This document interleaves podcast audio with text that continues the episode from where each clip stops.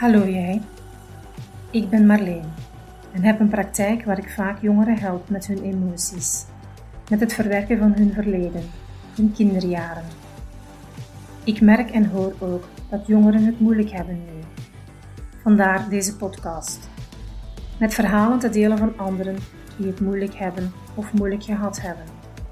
Om de jongeren van nu een hart onder de riem te steken als met elk verhaal dat gedeeld wordt één jongere kan geholpen worden, dan heb ik mijn doel gehaald.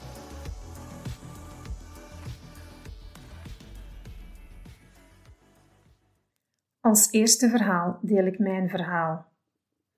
Als kind werd ik psychologisch mishandeld door mijn vader.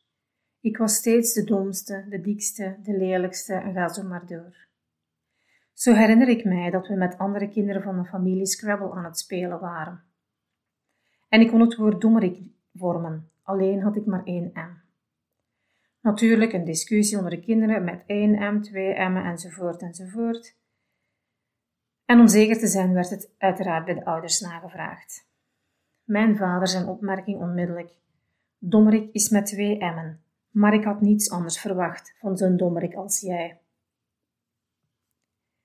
Dan herinner ik mij ook nog het feit dat we een nieuwe winterjas kregen. Ik had zo'n lange, okergele winterjas gekozen.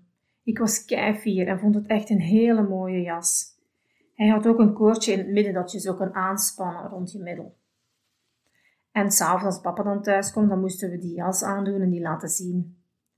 Ik was heel fier, nog steeds enorm blij met mijn keuze. Ik doe dus mijn jas aan, trek het koordje vast om mijn middel en mijn vader reageert onmiddellijk met de woorden ze ziet er nog niet dik genoeg uit. Nu heeft ze nog een jas gekozen die haar nog dikker maakt. Uit met de pret en de trots op mijn mooie nieuwe jas. Zo was ik constant bang dat ik iets verkeerd zou doen of zeggen. Moest ik iets doen, gewoon al de wasverzachter of het waspoeder gaan halen, bezorgde mij stress. Ik kon deze als kind van vijf of zes jaar namelijk niet uit elkaar houden en was dus steeds bang dat ik het verkeerde bij had en dus weer verwijten naar mijn hoofd zou geslingerd krijgen. Zo moesten mijn oudste zus en ik op een dag mee naar de tuin in met ons vader om aardappelen te gaan rapen. En zo zag ik één aardappel niet liggen. Echt niet, ik zag ze echt niet. En mijn vader die bleef maar zeggen, daar ligt ze, daar, daar, maar kijk dan, daar. Maar kijk dan Tom, doe je ogen open. Maar ik zag ze echt niet. Ik zag toen al slecht en moest eigenlijk al lang een bril dragen. Op een gegeven moment is hij het zo beu, hij neemt zijn riek en steekt die in mijn been. Ik ben natuurlijk huilend naar binnen gelopen en ik weet nog dat de buurvrouw ook thuis was. Al huilend vertelde ik wat er gebeurd was. Mijn mama verzorgde de wond en er werd verder niet over gesproken.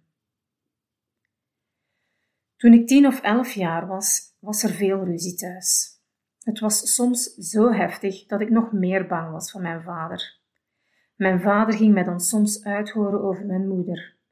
En aangezien ik bang was, vertelde ik hem alles.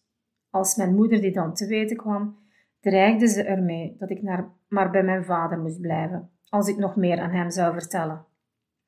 En nu moest ik dus kiezen. Kiezen tussen mijn vader en mijn moeder, zwijgen en bang zijn of alles vertellen en bang zijn. Voor een kind is dit een verschrikkelijke keuze. Voor mij dus ook. Als kind zo gedwongen worden, voor het blok gezet worden, want ondanks alles zie je je ouders graag en wil je niet kiezen. Voor mij was het wel een opluchting toen mijn ouders dan uiteindelijk uit elkaar gingen. Langs de andere kant zag ik mijn vader minder en vervreemde van hem. Ook van de familie van mijn vaders kant. En dat vond en vind ik tot op de dag van vandaag nog steeds heel jammer. Nu, wat dit met mij gedaan heeft, is het volgende. Ik ging uiteraard steeds meer muren optrekken. En ik werd hard, heel hard, zowel voor mezelf als voor anderen. Ik oordeelde ook heel snel. En mijn hart, dat was zo goed als afgesloten. Pijn of verdriet, dat liet ik zeker niet zien, want ik moest hard zijn. Ik moest sterk zijn. Mijn emoties kon ik niet toelaten. Die liet ik enkel toe als ik alleen was. En nog steeds, ik ben intussen 47 jaar, heb ik het moeilijk om tranen te laten vloeien als er anderen bij zijn.